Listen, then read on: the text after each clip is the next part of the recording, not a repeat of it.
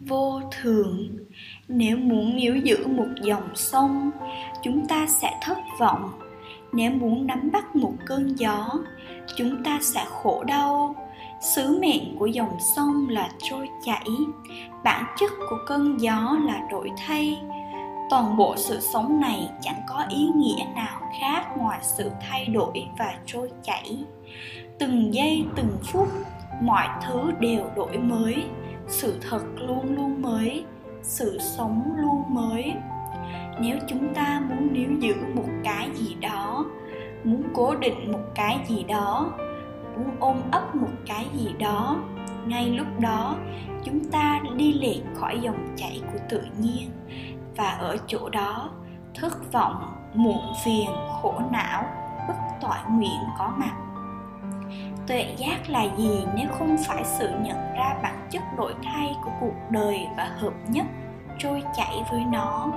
Hiện tại là một bức tranh sinh động hay là một cơn ác mộng phụ thuộc hoàn toàn vào việc chúng ta có khả năng chấp nhận mọi thứ như chính chúng đang là hay không? Khi tâm thức hợp nhất có sự trôi chảy không ngừng của sự sống, mọi ảo tưởng sẽ tan biến. Sự thật hiển lộ, đau khổ muộn phiền cũng vỡ vụn như một giấc mơ. Thế gian này dạy ta rằng nếu không tiến lên tức là dừng lại. Sự thật đâu hẳn như vậy? Một cục đá nằm yên bên đường, nếu được soi thấu vào bên trong, sẽ thấy một thế giới vận động không ngừng của các nguyên tử. Bản chất của thế giới này là luôn vận động nếu cố ý tạo ra một hành động thô thiển có thể thấy được, sẽ mất đi cơ hội thấy được những chuyển động tinh tế của cuộc sống.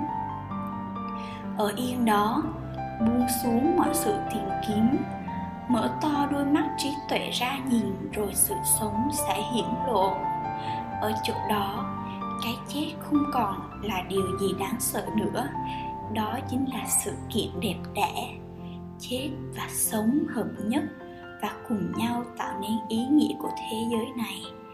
Sự thay đổi anika